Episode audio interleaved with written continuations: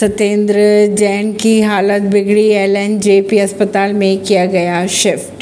अलवर में रकब Khan mob lynching मामले में चार आरोपियों को सात साल की हुई सजा, एक आरोपी हुआ बरी। मथुरा में श्री कृष्ण जन्म स्थान और ईदगाह मामले में अब 12 जुलाई को होगी अगली सुनवाई। यूपी में नहीं बढ़ेगी बिजली की दरें, पावर कॉरपोरेशन ने प्रस्ताव को किया खारिज। केंद्र ने पंजाब के मुख्यमंत्री भगवत मान को जेड श्रेणी की सुरक्षा दी। बेंगलुरु से दुबई जा रही इंडिगो की फ़्लाइट से टकराया पक्षी। अरविंद केजरीवाल ने मुंबई में शरद पवार से की मुलाकात। ऐसी ही खबरों को जानने के लिए जुड़े रहिए जनता सरिश्ता पॉडकास्ट से, परवीन दिल्ली से।